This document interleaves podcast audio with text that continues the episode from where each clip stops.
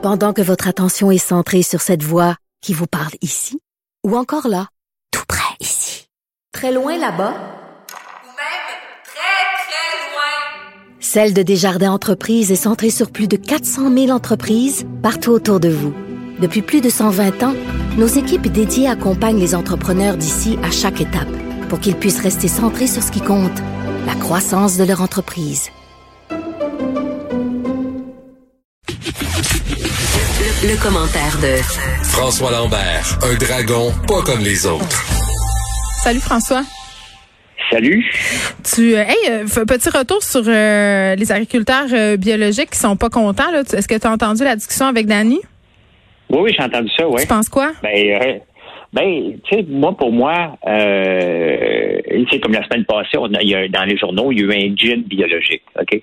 De l'eau distillée, on fait un gin biologique. Moi, pour moi, le bio, là, je suis pas à capoter là-dessus. Je suis pas mal plus pour... Est-ce que tu fais de l'agriculture responsable? Okay? Oui, c'est ça. Parce que le bio n'a pas la réponse à tout. Il faut que tu battes à un moment donné contre... c'est comme les poulets sans antibiotiques. Des fois, nous autres, si on a besoin d'antibiotiques parce qu'on va en arracher trop longtemps. Il ne faut pas exagérer d'un bord, mais il ne faut pas capoter de l'autre. Et moi, je suis beaucoup plus pour une agriculture responsable. Oui, on doit mettre... Regarde, le houblon, j'essaie de faire pousser du houblon biologique. Ça ne marche pas. Il faut mettre des pesticides, sinon ils ne poussent pas. Il y a toujours les champignons qui se pognent dedans, puis on perd les récoltes à chaque année. Mais qu'est-ce qu'ils faisaient le monde avant? Il n'y en avait pas de pesticides, ils perdaient leurs récoltes, puis on n'avait pas d'agriculture de masse, tu vas me dire. C'était pas la même chose. On faisait de l'agriculture pour survivre. Hein? On faisait une chose d'avoine pour notre bétail ou pour faire notre farine. On s'arrangeait pour faire notre gruau, donc on s'arrangeait. C'était pour survivre, c'était pas pour en faire de la monoculture comme on fait là non plus aussi. Il faut faire attention aussi avec la monoculture. Ça aussi, c'est pas tellement terrible. Mais pour moi, bio, OK, mais responsable. Moi, acheter quelque chose bio de la Californie, je te juge quand tu mets ça dans la compagnie. Oui, à cause du transport. C'est parce que tu viens de tout tuer. Tu sais, comme le gouvernement, la CAQ, vient déposer son plan vert hier. Et c'est intéressant. On parle beaucoup de l'électrification des transports. Mais à la base, il faudrait comprendre le transport. T'sais, l'étalement urbain vient quand même que tu es électrique, ça coûte, il y a un coût. Faut comprendre pourquoi qu'on se transporte autant. Est-ce qu'on a besoin de se transporter autant avant de vouloir déplacer les voitures à gaz vers une voiture électrique? Une batterie au lithium, en ce moment, il faut que tu fasses au moins 90 000 km avec ta batterie pour que l'impact de gaz ne soit pas aussi grand. Donc, il faut faire attention des fois comme on essaie de cacher un problème en créant un autre. Pour moi, oui au bio, mais pas à tout prix. Bon, on se parle de Bixi.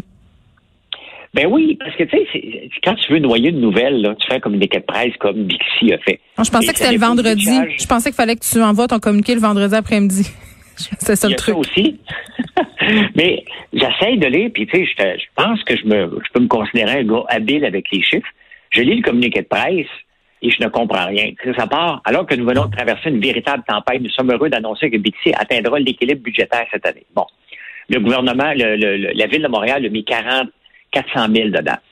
Là, cette année, toutes les villes, je disais là-dessus ce matin, toutes les villes à travers la planète ont eu de la misère avec le vélo libre-service, sauf Montréal. Ils ont perdu de l'argent monumental. Bird a perdu de l'argent, Lime a perdu de l'argent. Mm-hmm. C'est dans des entreprises privées. Et on va me faire à croire qu'à Montréal, on a fait de l'argent. C'est quand on veut être transparent, Geneviève, c'est simple, tu déposes un état des résultats. Revenu, dépense. Il en reste combien à la fin? T'sais? C'est facile de dire, on a atteint l'équilibre budgétaire alors qu'on ne dépose pas les chiffres. Les sources de revenus viennent de où? 46 millions pour gérer Bixi.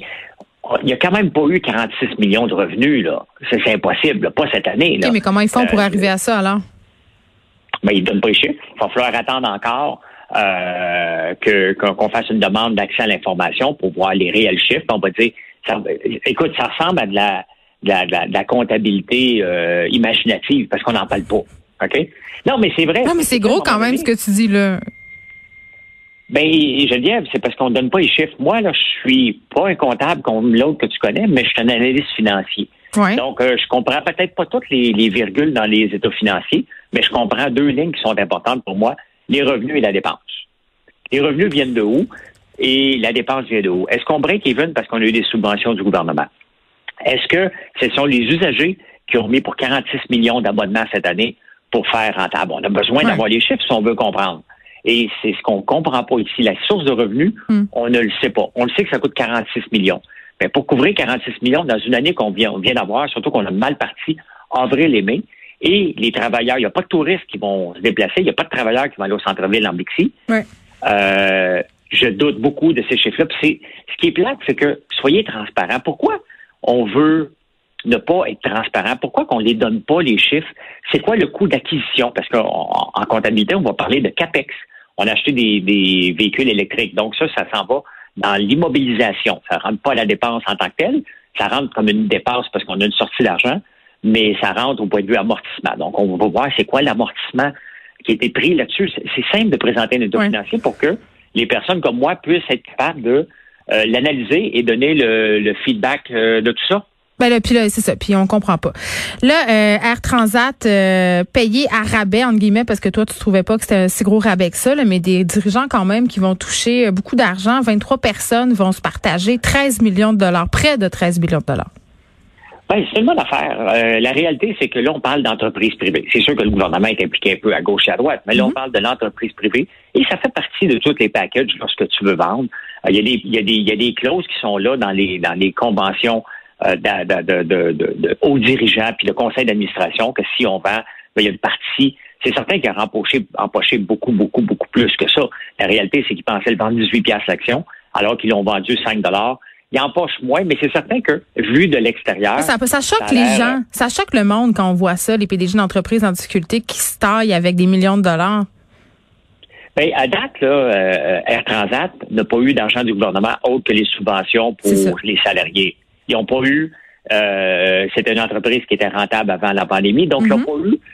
c'est pas une entreprise, c'est pas comme Bombardier. Bombardier, ça serait un scandale de voir ça. OK? Bombardier, ça fait trop d'années qu'ils sont subventionnés. Là, on parle d'une compagnie qui s'est fait acheter par une autre et que ça n'a pas été bien. Encore là, ils sortent avec un prix de consolation. Oui, parce qu'ils devaient toucher genre quelque chose comme $45 millions. Là, on est loin de ça, là. Oui, mais c'est certain qu'au point de vue... c'est certain que ça fait de la belle publicité. T'sais, en pleine pandémie, ils touchent des millions.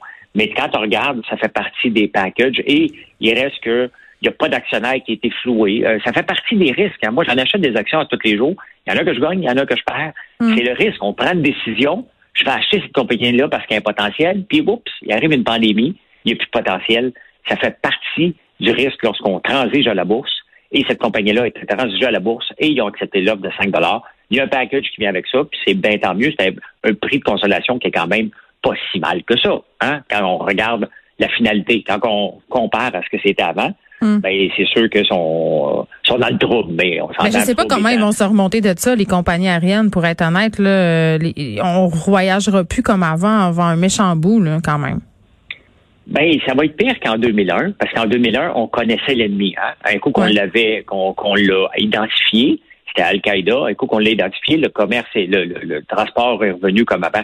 Là, le problème, c'est que même si on annonce des vaccins, avant que la planète soit vaccinée, on parle de la fin 2021. Puis il y a la confiance, donc, François. Tu sais, rembarquer dans un avion, être longtemps d'une petite cacane collée sur du monde. En tout cas, moi, je sais pas si je vais être game avant un bout, pour vrai, là.